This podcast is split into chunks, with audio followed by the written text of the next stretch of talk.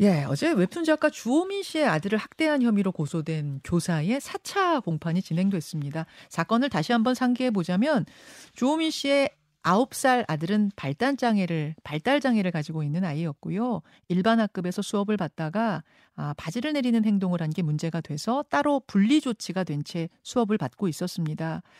그런데 아이가 집에서 계속 불안 증세를 보이자 이걸 이상하게 여긴 부모가 녹음기를 넣어서 보냈어요. 그런데 그 안에는 진짜 밉상이네. 도대체 머릿속에 뭐가 들어있는 거야? 버릇이 매우 고약하다. 그게 너야, 너. 아유, 싫어. 싫어 죽겠어. 뭐 이런 등등등의 교사의 발언이 들어 있었던 겁니다.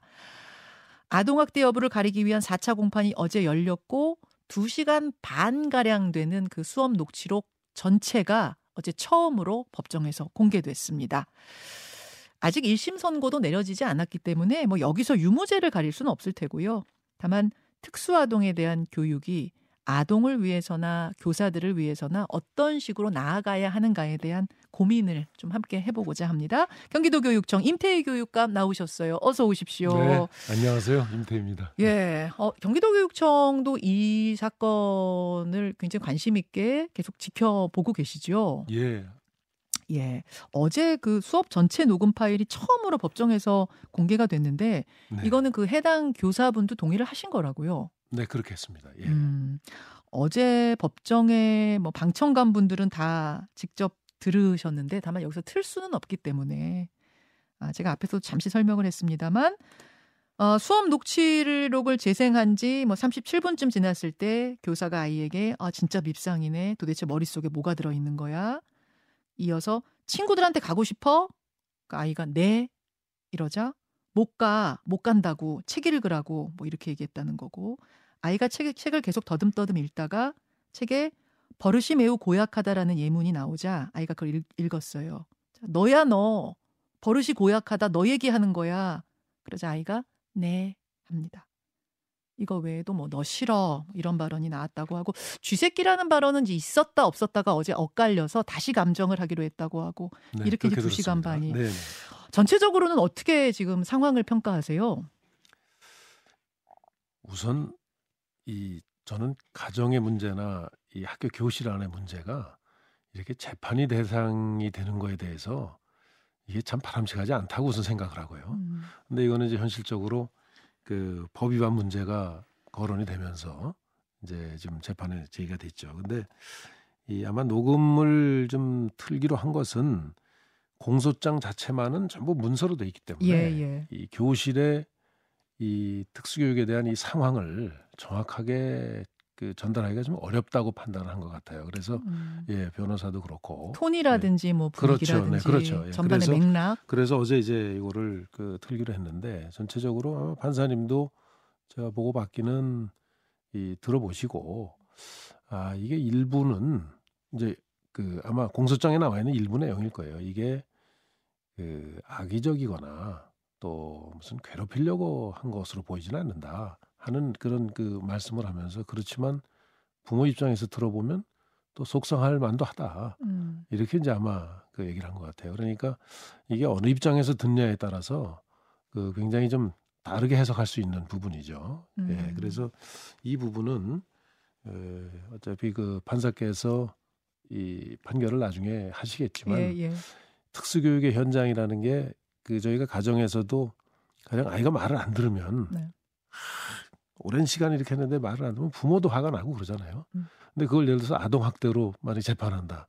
그건 문제가 될 거예요. 이게 특수교사도 그 오랜 시간 동안 그 이 교육하는 과정에서 그 생길 수 있는 전 일이라고 봅니다. 예. 근데 이제 그게 이 과연 그 정당한 교육 활동으로 볼 것이냐 아니냐. 음. 이제 이 문제가 좀 쟁점이 되는 거죠. 그래서 저희는 교육청 입장에서는 이거를 너무 엄격하게 하면 그 특수교사들이 사실은 이 교육하기 굉장히 어려워질 거다 하는 우려가 있습니다. 저도 특수교육 현장을 많이 가보거든요. 예, 예. 직접 어느 방에는 들어갔더니 음. 굉장히 폭력적인 그 행동을 학생이 해와요. 음. 그 선생님 빨리 나가서 이렇게 있어야 된다 고 그냥 그 선생님이 거의 뭐 완력으로 음, 음. 그 아이를 제재라고 붙잡고 하는데 그게 만약 부모님 입장에서 보면은 그 아마 굉장히 또 속상하실 수도 있을 거예요. 그런 음. 상황을 보면. 그렇군요. 그 특수아동들을 가르치는 교사의 어려움, 그렇습니다. 이제 물리적인 예. 어려움들 뭐 예, 이런 예. 것들을 많이 봐오셨다는. 얘기인데 예, 예, 예. 또 학, 장애 학 부모들 입장에서 이런 말씀도 하시더라고요. 네. 일반 학급의 아동이었다면 네. 진짜 밉상이네. 도대체 머릿속에 뭐가 들어있는 거야? 버릇이 매우 고약하다. 그게 너야 너. 이런 식의 말을 과연 선생님이 아무리 힘, 물리적으로 그거는- 힘드시다고 하셨을까? 네, 네. 이렇게 이중잣대, 자- 장애 아동은 이렇게 훈육해도 된다라는 이중잣대를 들이대는 것에 대한 속상함, 그 있죠. 예. 이것은 저는 도를 학부모- 넘은 것이 아니냐. 예, 저는 학부모님들께서도 뭐 그런 생각을 하실 수 있다고 생각합니다. 그 음. 선생님도 예, 그게 아마 긴 시간 동안 이렇게 하면서 이제 그런 표현이 나왔을 수 있다고 보고요. 예, 그래서 그거는 이제 판사님이 이게 진짜 학대냐 아니면 정말 괴롭히려고 한 거냐 혼자 저게 한 거냐 하는 판단이 있으리라고 봅니다. 예. 근데 암- 이제 예. 그 선생님한테 제가 그 들은 말씀인데 예를 들면 이렇대요. 그 특히 행동이 과격한 아이들은 한번 이 선생님이 앞에서 아이를 안으면 네. 이저 주민 그 씨 자녀는 아닌데 다른 케이스 다른 케이스요? 예. 그 아이가 이제 들이받은 거예요. 음. 그래가지고 이제 이 저 코피가 나고 음. 어 이렇게 이제 그런 일을 당해서 조금 그, 그 지도사한테 음. 좀 물어보니까 지도사 선생님이 그런 아이들은 뒤에서 안으면 된다. 근데 뒤에서 안으면 뒤로 이제 해가지고 또 다치고 이런 일이 있더라는 거예요. 그 경우는 좀 더. 이제 큰 아이들 중에 그런. 경우가 예, 있다는 거죠. 그래서 그런 일들이 케이스별로 아동 한 사람 한 사람마다 워낙 다르기 때문에 음. 그 특수교사 선생님들의 그 처한 상황은 정말 그 입장이 돼보지 않으면 정말 짐작으로는 이야기가 어렵다. 그러니까 모든 교사의 행동이 다 예. 똑같지 않고 모든 그렇습니다. 아동의 행동이 다 똑같지 않기 때문에 예, 예. 일괄적으로 예. 교사는 모두 옳고 아이는 모두 틀리다 혹은 아이는 모두 옳고 교사는 모두 틀리다 이렇게 얘기할 수는 없을 것 같아요. 봅니다. 예, 그래서 맞습니다. 이 예. 사건 같은 경우에는 예. 이제 곧 결과가 나오니까 조금 더 그렇죠. 지켜보기로 하고 예, 예, 예. 교사 측은 이제 혼잣말 대부분 혼잣말한 거다 이렇게 주장을 했고 네. 아동 측은 저건 훈육을 넘어서는 수준의 정서학대다 이제 이런 주장이 지금 맞붙고 있는 상황이라는 거 네, 말씀드리고요.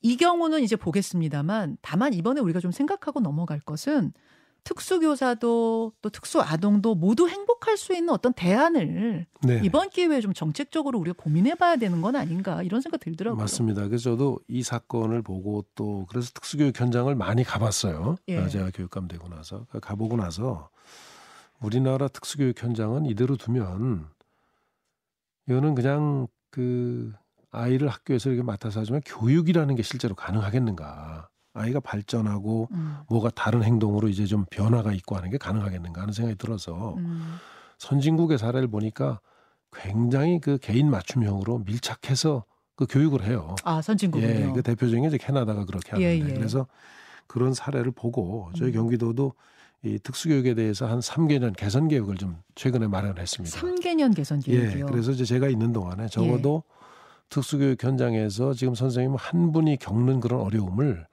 덜어주지 않으면 안 된다. 음. 그래서 지금은 한 교실에 가령 이제 이, 이 경우에 네. 그 사건이나 이 경우에는 그 학교에 일곱 명의 특수아동이 있어요. 예, 예. 근데 거기에는 이게 여기가 그러니까 어, 비장애 아동과 장애 아동이 같이 그렇습니다. 공부하는 예, 학교인 그렇습니다. 거죠. 예, 예, 예. 그래서 거기에는 특수교사 한 분하고 음. 특수교사를 도와주는 지도교사 한 분이 계신데 예. 이렇게 가지고는 이게 굉장히 아마 어려울 겁니다. 지도하기가 일곱 명을 그 지도하기가. 그래서 음. 일단 한 교실에 선생님을 두 분으로 늘리고 아. 예, 좀 조금 맞춤형하기 위해서 음. 그 다음에 그 선생님을 도와주는 특수교육 지도사라고 그러는데 네. 이제 그건 뭐 행동을 잡아주거나 음. 완력을 행사할 때 그걸 막아주거나 하는 그런 선생님들을 좀더 어, 확충하는 그런 계획을 좀 세워놓고 있습니다. 예. 지금 특수 아동을 둔 부모님들의 문자도 많이 들어오는데 예, 예. 특수 학교부터 좀 많이 만들어 주십시오 이런 부탁들을 뭐 이봄나래님 외에 많은 분들이 네, 하시네요. 네. 그건 어, 어떤가요? 예, 그래서 이제 특수 학교를 만들어야 된다는 이런 저 주장도 있고 예.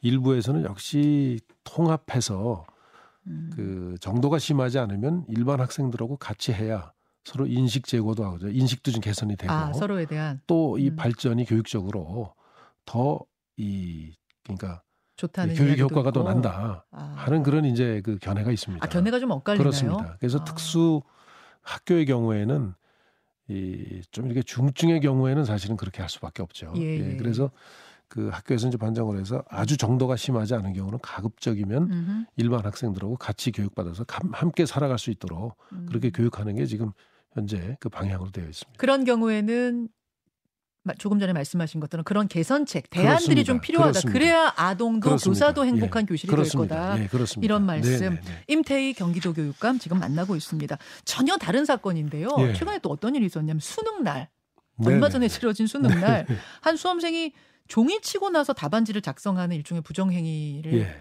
했다고 해요. 예, 그러자 예, 시험 예. 감독관이 적발을 했어요. 예, 예. 이 사실을 알게 된 학부모가 이 감독관을 찾아내서 내가 변호사인데 당신 인생도 망가뜨려 주겠다 이런 폭언을 하는 또 뭐 이런 일이 있었다고 합니다. 예. 네.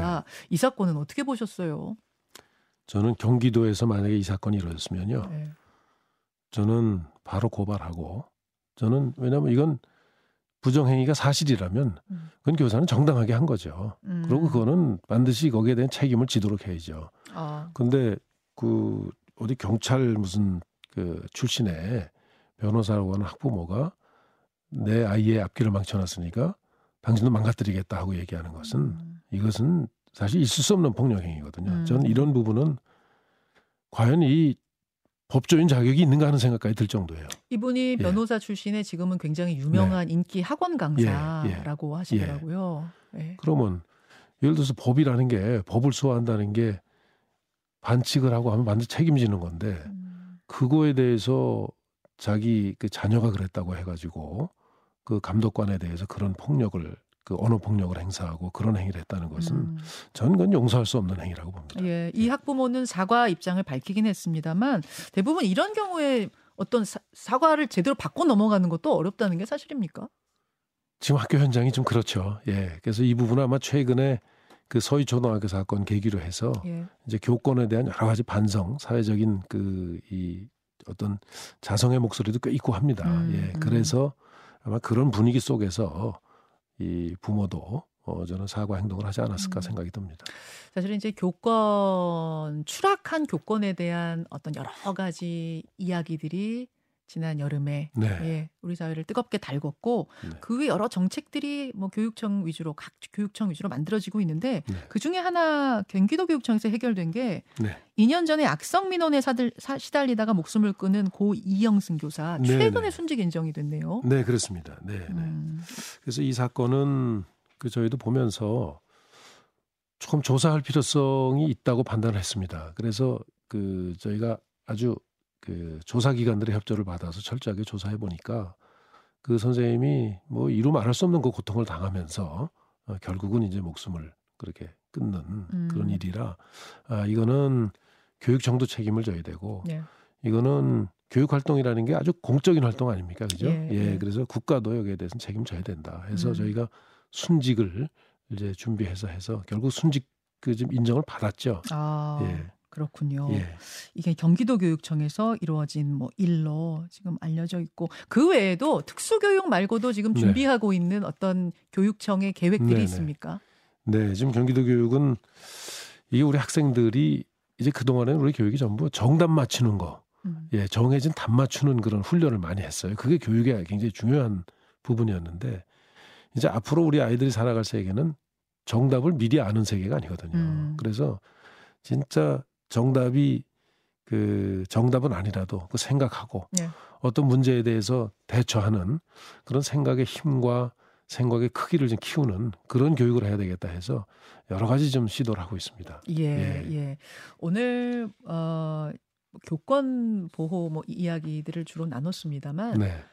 아, 사실은 우리 교육 현장에 개선해야 될 부분이 한두 부분이 아닙니다. 많습니다. 예, 예, 예. 많습니다. 정말 아이도 행복하고 교사도 예, 예, 행복하고 예. 학부모까지 행복한 네, 네, 그런 네. 세상이 될 수 있도록 네. 좀 애써 주셨으면 합니다. 네, 최선 다하겠습니다. 예. 예. 그리고 이 주호민 씨 아들 사건 같은 경우에는 이제 공판이 몇 개가 네, 남아 네. 있을 것 같고요.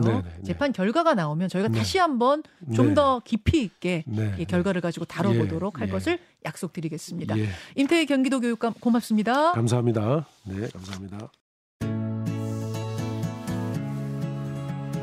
김현정의 뉴스쇼는 시청자 여러분의 참여를 기다립니다.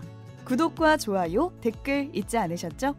알림 설정을 해두시면 평일 아침 7시 20분 실시간 라이브도 참여하실 수 있습니다.